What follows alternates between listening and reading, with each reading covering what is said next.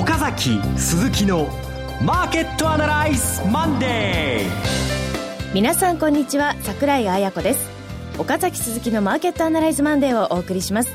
パーソナリティは金融ストラテジストの岡崎良介さん。はい高松から帰ってきました岡崎良介です。よろしくお願いします。はいそして株式アナリストの鈴木和之さん。鈴木和之です。おはようございます。よろしくお願いします。この番組はテレビ放送局の BS12 チャンネル12で毎週土曜昼の1時から放送中の岡崎鈴木のマーケットアナライズのラジオ版です。海外マーケット東京株式市場の最新情報はもちろんのことテレビ放送では聞けないラジオならではの話など耳寄り情報満載でお届けします。さあということで高松は、はい、えー、豊か商事セミナー。そうなんですよ、はい、あのーえー、大変難しいタイミングで、ええ、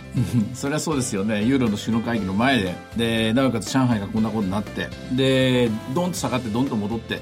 で普通セミナーっていうのはですね大体目先1か月とか3か月ぐらいの話をするんですけども、え、ちょっと私も熱が入ってしまいましてですねで珍しく私の哲学っぽいって言いますからね、うん、で今後1年ぐらいの話までとうとうと語ってしまいましてねあの資料にないことを随分喋ってですねで良かったのか悪かったのかよく分かんないですけど。いや良かったんじゃないですかそれは。終わった時は抜け殻になってて。ただ嬉しかったことはですねセミナーの参加の方から参加した方々からですねタバコ屋というですね高松のこれはあのかまぼこと天ぷら屋さんなんですけどね差し入れを終わったらどうぞこれで帰りの電車で一杯飲んでください、ね、ありがとうございました結構ベロベロになっちゃタバコ屋。っていうね。タバコ屋さんじゃなく、うん、かまぼこですか？でもタバコ谷商店っていうところですかすごい美味しかったですね。ペロペロっと食べちゃいましたね早速いやこちらもインタビューで検索して。検索しましょう、タバコやってきなお取り寄せ便はい、はい、さあそしてですねもう今日からなんかいきなり暑くなりましたけれども、はい、え来週7月20日月曜日は海の日で、うん、まあ通常お休みなんですがはいせっかくお休みなのでもうスペシャルにしてしまいましょうということで午前11時からお昼12時までの1時間のスペシャル番組になります。マーケットアナライズホリデーということで特番ですね。特番しますのでぜひ来週はお休みじゃないのでねチェックしてください7月20日ってでもギリシャ ECB 保有の国債35億ユーロの償還期限なんですよね。またまたそういう時ですね。そういう時にやっちゃうわけですけど。はい、はい、ね。はい。ということで、えー、今日の番組じゃあ進めていきましょう。この番組は株三六五の豊か商事の提供でお送りします。今週のストラテジーこのコーナーでは今週の展望についてお話しいただきます。展望というかね、今週はですね、マーケットの値段を見ながら、金融政策決定会合2つなんですよ。日本と、はい、それから ECB です。はい、ここですね。ここで、要するに、こう来たらこう出る、こうなったらこうなるみたいなですね、こういう、えー、中央銀行とマーケットのせめぎ合いみたいな週になると思います。例えば、えー、黒田日銀さん、えー、日銀総裁ですね、15日記者会見ありますけども、あの、今までの金融政策の中間評価があるんですけども、おそらく2万円前後のところ、それからドル円の122円の50前後のところ、ここでは追加のですね、緩和ないと思うんですけども、最近の中国の動向についてとか、あるいは欧州の動向について多分質問がある。質問に対して答える。その答える中で、こうなったら次の追加緩和をするみたいなヒントを出すかどうか。これが一つポイントです。もしも中国が本当に失速する、もしも本当にヨーロッパが混乱したときに日銀は果たして日銀のや取るべき役割は何なのか、これが多分記者会見の注目点で、これを見ながらマーケットは、例えば突っ込んだらリバウンドするだろうし、逆に失望感が出たら戻りを売るだろうし、こういう感じです。で、もう一つ大事なのは ECB 理事会16日。15日までに、なんとも残酷な話ですよ。法律にしなさいっていうわけですよ。えー、年金の削減を受けるかな？わかんないですよ。これ受けないんじゃないかという気がして、私はしょうがないんですけどね。あの、この時間もまだ、この EU の首脳会合、ユーロ圏財務省が続いてるんですよね。はい、え続いていて、まあ、そのギリシャが新しい提案を週末に出してきたものに対して、受けるかどうかを決めてるんですが、うん、その15日のギリシャに対してまたボールを投げ返してるわけですね。うん、これはでもね、あの、間違いなくフランスとかイタリアとか、アルプスの南側の国々は許してやれよっていうスタイルだったと思いますから、これはメルケルさんがノーと言ったんだと思いますね。ドイツが、ドイツ及びドイツのグループですね、こちらがノーと言ってもう出てってくれと。やったところ、その折衷案で法律にしたらいいだろうみたいな感じなんでしょうけども、これを果たして受けてくれるのかどうか。あの、チプラス首相はもう早くも寝返ったような感じですよね。緊縮派に、えー、今度はくら替えするようなあの、面持ちで、で、野党、野党の方と組んで、それから自分の与党の方から人が出てってると。それから、えー、閣僚の方も何人か辞任してるっていうことになってますから、まだまだわからないし、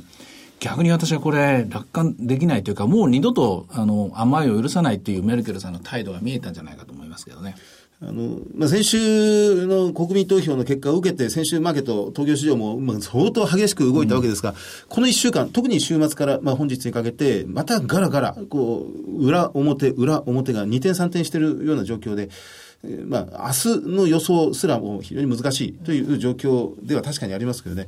あの、急進左派連合のシシリザ、うん、このチプラスさんの、まあ、お膝元、この左派、左派から今、閣僚がどんどん辞めさせられているような状況でもあるんです、そうなんですよ。要するに、アンチ、アンチユーロのグループが辞めていく。しかし、国民の実態、国民投票がノーといった時点で、実はアンチユーロの方がもう増え続けてるんじゃないかという気がするんですけど。さ、これはでもギリシャ国民に聞かなきゃわかんないんで、次の報道を待ちたいんですけれども、ただ問題は、その翌日16日に ECB の定例理事会があるので、はいもしもここで混乱があったら、ここ多分動くと思うんですよね。ですので、ここは2枚腰、3枚腰で相場を見なきゃいけないという、そこが非常に難しいところだと思います。まあ、単純に下がる、売りだという状況ではない1週間だと、うん、売られて混乱になると、今度は理事会の方で、おそらく600億ユーロを800だ、1000だ、うん、あるいは2兆ユーロの年間計画を3兆ユーロにするかもしれない、一気にですね、もう対象する債券をですね、えー、守備範囲広げてますからね、うん、そのその可能性がありますね。まだまだボラティリティの非常に激しい動きが続くと。えー、それともう一つも、あの、もっとでかいのが中国の GDP15 日です。はい。で、鉱工業生産からいろんなもの、えー、どんどんどんどん出てくるんですけれども、えー、一番大きいのはやっぱり中国の輸入が減ってるかどうかなんですよね。で、輸入の数字っていうのはこの日なのかどうかちょっとね、あの、今日のもらってるスケジュール、タイムテーブルでわかんないんですけども、何せ5月の中国の輸入がガタベリしてて、でもガタベリした輸入っていうのを見てですね、これは日本にだいぶ来てるだろうなというのと、日本の輸出が減ってる、数量ベースで伸びてないのを見てですね、これ因果関係がですね、点と点が結ばれた瞬間だったもんですから、日本の46の GDP も不安視する向きが増えてきて、私なんかはマイナスなんじゃないかなと今思い始めてるんですけどね。あの、輸入が減ってるというものは、もうこれ言うまでもなく中国の景気鈍化がかなりのスピードで悪くなってるということですね。うん、中国のおそらく中間の範囲ですね。あの、氷のとこまで行ってないと思うんですよね。だから生産側の方が相当今厳しくなっている。在庫が増えている。ものが流れなくなっている。ただ、えー、末端の小売の方はまだまだ景気が良くて、うん、で、消費者物価もプラスですからね。で、なおかつ爆買いみたいなものも減少として起きていて、で、なおかつ株式市場、株式投資でこれだけ儲かった人が多かったら、それだけ小売も伸びるだろう。と思った矢先にですね、株がまあ3割下落したと。で、慌てて食い止めてると。こういう感じですよね。中国の株式市場の急落というのは、まあ、これまた先週の日本のマーケットを揺さぶったわけですが、あの、金融市場の動揺、まあ、非常にこう、まあ、人為的なマーケットと言われていた中国株の爆上げ、うん、その後の、まあ、3割の急落、まあ、それを、こう、中国政府が、まあ、相当強引な手法で、えー、下げを食い止めようとしている。そうじゃない実体経済の方ですね。実体経済の方です。はい、で、食い止めた理由っていうのはいろんな憶測がこれから出ると思います。私はやっぱり、えー、どっかで暴動が起きたんじゃないかなとかですね、むしろ社会不安を防ぐために、つまり、えー、誰かの資産をどうするとかですね、えー、国営企業のど何かをどうするとか、そんなことよりも、やはり不安、民衆の不安を収めることが第一目的だったと思うのですが、問題は、これやはり、えー、人為的に止めて、なおかつ売買停止の状態じゃないですか。すね。6ヶ月間売り買いできないわけですよ。3分の1はね。将来的のですね、あの、需給悪化っていうのがずっともう見えてるわけですから、うん、とりあえずトップは取っちゃったなって感じしますよね、高値は。うん、で、なおかつ、これから中国株投資っていうのをグローバルに考えれるのかと。うん、果たして日本の投資家の皆さんにあなたこれから中国に投資しますかと。中国株買えますかと。アメリカの投資家の皆さんにアメリカの人々がこれから中国株を買うようになりますかね、この状態でと。というような素朴な疑問がみんな浮かぶんじゃないですかね。土曜日のそのマーケットアナライズテレビの方への岡崎さんはニュース項目冒頭のところで、その日本からの中国 A 株投資ファンド、うん、あれが500億の規模で。もっと多いと思いますけどね、ねおそらく、はいうん。引っかかってくるだけで、それぐらいはあるという状況でしたが、うん、あれが正味実態売買できないような状況になってるわけですもんね。うん、でもアメリカのね、ETF、A 株の ETF なんですけどね、これはやっぱり蛇の道は蛇で、中国政府が強権発動した瞬間にドーンと買い物来たんですね。要するに上がると見て。で、逆にまあトレーディングするんでしょうね、おそらくそれで。ヘッジファンドだと思いますけどね、これは。なるほど。えーまあ、ギリシャと中国と、まあ、ダブルで今、こう、襲いかかってきてるわけですが、で、問題はもう一つ、このアメリカが、これでひょっとしたら利上げできないのではないかという観測が早くもマーケットでは出ていて、で、こう、ドル高、円安が、こう、食い止められて、円高に一気に行くんじゃないかという観測も今出始めている。あの、イエレン議長は先週後半に、早速、これ講演会で、アメリカは9月にも利上げ、まあ9月とは言いませんでしたけど、うん、利上げは行いますということをかなり強く、そうそうそうそうそうアナウンスしてきてましたね。そうそう。アメリカの金融政策がこれで軌道修正を迫られるわけじゃありません。ということを言ってるんですけど、しかし、一方では、もちろん外部要因によっては、後ずれしたりとか、変化することもありますけれどもって言ってますから、あの、私だけかもしれませんけど、ちょっと気弱なコメントに聞こえましたね。イエレンさんにしては。うん、気弱じゃないですかね。うん、もっと肝っ玉母さんっぽくですね、あの、任せなさいとかね、もっと待ちなさいとかですね、そういう口調だった、そういうような文言が多かったように思うんですけども、ちょっと気弱に思いますね。なるほど。さすがにここまで今、どんどん傷口がギリシャ、中国で大きくなってくると、イエレンさんも FRB の理屈だけでは動けない、動けないということでしょうかね。イエレンさん一応この15、16で証言が今日、今日じゃないか、はい、あるので、まあ、ここでも。これはね、アメリカの議員さん意地悪だからね、突っ込んで聞いてくると思いますよ。いろいろと、また発言が出てくる可能性が。うんうん、今週はなのであのいろんな発言とか結果に、えー、こうやって展望ばかりばーって言ってるんですけど戦略は全然ないんですよ。もうそれ聞いてからじゃないと決められない。ただただ直感的には今日の2万円何がしのところでうごめいてるところを見るととりあえず1回は戻り売られるだろうなと、戻り売りで臨んでで突っ込んだとこを買うというようなですねこういう非常に戦術的な対応っていうのが今週のおそらくは、えー、体制の多くの人たちが取る戦あの戦術ではないかなと思いますね。はい。では、ここで、え先物の先を行く、株365。えこちらの前場の投稿と、それからまあ前場の指標など教えてください。本当に先物の先ってますよね。はるかに激しく動いてますね。はいえっと、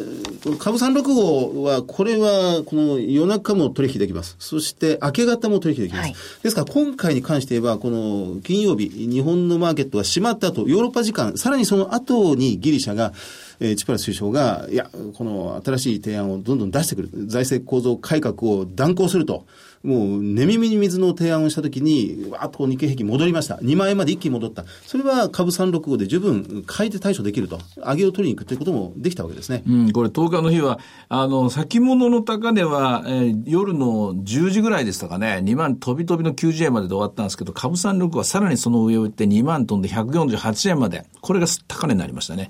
えー、ただまあ今日はスタート2万飛び飛び飛びの9円から始まって、えー、逆に突っ込みが1万9914円という結構ボラタイルな動きです。で、戻りが54円まで。現在は飛び飛びの24円というところですね。はい。では前場の指標で見ておくものありますか、はい、えー、まあ、マーケット、今日は総じて戻ってます。日経平均も200円、今日231円の上昇になりました。ちょっと気になるので、も上海の戻りが早速鈍くなってきましたね。えー、これ、10時15分の段階なのか、現地のね。ちょっとまだ一番新しいニュースは入ってないんですけども、えー、ここまでの勢いはやや失せつつあるかなというところです。特に上海の50、大きい株の方はむしろマイナスの形になってますね。あとはリードです。リードが1681ポイント。これ戻らないですね。1700まで早く戻さないとちょっと不安ですよ。これ、将来的には地銀とか相当痛む可能性がありますね。で、ボラティリティはやや落ちて23.47。小型株とかちっちゃいところは、え成長著しい新興株なんかはね、あの、しっかりした動きになってますね。はい、ということで、いろいろ展望していただきました。今週末には土曜昼の1時から BS12 チャンネル12で放送している岡崎鈴木のマーケットアナライズもぜひご覧ください。また、Facebook でも随時分析レポートします。以上、今週のストラテジーでした。岡崎鈴木のマーケットアナライズマンデーそれではここで株365の豊商事からセミナー情報です。え岡崎さんのセミナーが仙台ですね。日程が8月29日土曜日12時30分開場13時開演岡崎良介の株式セミナー in 仙台なんですが、えこちらは当日岡崎さんの講演の後に東京金融取引所担当者様によるクリック株三六五の概要と特徴のお話もあります。はい、さあ、あの、8月29日というのがまたちょっと先の読めないような。一応ね、今のところまだタイトルずっとこの、えー、今年は、あの、前半からずっとこの不確実性下の日本株っていうのをずっと投資続けてるんですけど、えー、8月29日までいったら不確実性下の日本株ってないかもしれないんで、そろそろタイトル変えてもいいかなと思うんですけどね。はい、でもまあ、いずれにしても今のところこのタイトルでいきたいと思います。はい、えー、少し長めの話ができるんじゃないですかね。うん、おそらく中国の動向も、それからギリシャももうこの時には決着ついてると思いますからね。はい、いよいよアメリカの金融政策、ここに焦点が当たって、そして日本経済、えー、おそらく市区の数字とも見えてくるでしょうからね、えー、そのあたりのところ、長めの話をしたいなと思います。はい、あの、我々も3人で行ったのが6月でしたから、そこからまあ2か月、3か月近く経ってどうなったか、ね、変化などもね、聞きに来て。ちゃったな ちょっと思い起こして。えー、おそらくあの時のテストって言いますか、あの時の喋ってた内容が岡崎さん違ってましたねとか、合ってましたねとか、どっちか、えー、審判を下されるんじゃないかと思うんですけどね。はい、はい、ぜひチェックしに来てください。え会場は仙台高等大駅前にあります TKP ガーデンシティ仙台高等東大ホール3となっております。お申し込み連絡先は豊商事宇都宮支店。フリーコール0120-997-365 0120-997-365受付時間は同日祝日を除く9時から20時です。え仙台の皆さんだけでなく東北地方からね、あの、広く来ていただければと思います。ふるってご応募ください。はい、さあ、続いては BS12 チャンネル12日からセミナー情報です。7月24日、金曜日から名古屋で開催されます、名称 IR エキスポですが、今回も我々も参加しようと思っております。名称 IR エキスポの会場内特設ステージ B で、マーケットアナライズの公開収録を行います。場所は名古屋市中小企業振興会館吹上ホール。7月24日金曜日は IR エキスポ10時会場です。ごら、えー、ご観覧をご希望の方は、名称 IR エキスポにご来場されましたら、直接特設ステージ B にお集まりください。収録開始はですね、もうその会場のすぐあと、もう10時頃からと予定しております。うんうん、で、こちらのステージはですね、あの、席に限りがありますのでご了承ください。あんまりね、たくさん入れないんですよね。そうなんです。毎年ね、うん、立ち見になるので。そうなんです。で、でも、はい、せっかくなんだから、申し訳ないですけど、ちょっと早めに来てもらって、そうですね。座って、はい。あの、最前列、あの、かぶりつきで、そうなんです。あの、IR エキスポも当日の申し込みというか、登録もできるんですが、事前に、あの、インターネットから、ホームページからですね、事前登録をしていただくとも10時すぐ入れるので、うん、はい、並ばずにステージまで来ていただけるんじゃないかなと思いますので、ぜひ、ホームページ、名称 IR エキスポで検索して、ホームページをチェックしてください。あと、木内さん来るんですよね。あ、そうです、そうです。木内さんもね、うん、いろいろちょっと強気な発言なんかもあると思うので。うん、あと、あの、あの、楽屋話といいますか、前後のリハの、リハといいますか、ちょっとこう、こんな話しようか、あんな話しようかという我々がガヤガヤやってるところも、そうなんです。聞き逃しなくですね、面白い話ができると思いますので。普段のセミナーとはちょっと違う、また公開収録となりますのでね。ね岡崎さんのぼやきとか愚痴がいっぱい出てくると思いますので。はい、はい、ぜひ見に来てください。さあ、そして番組のご案内です。全国無料の BS12 チャンネル12では、7月26日日曜日に開催される真夏の風物詩、灼熱のバトル、コカ・コーラゼロ、鈴鹿8時間耐久ロードレース第38回大会をスタート直前の緊張の瞬間から、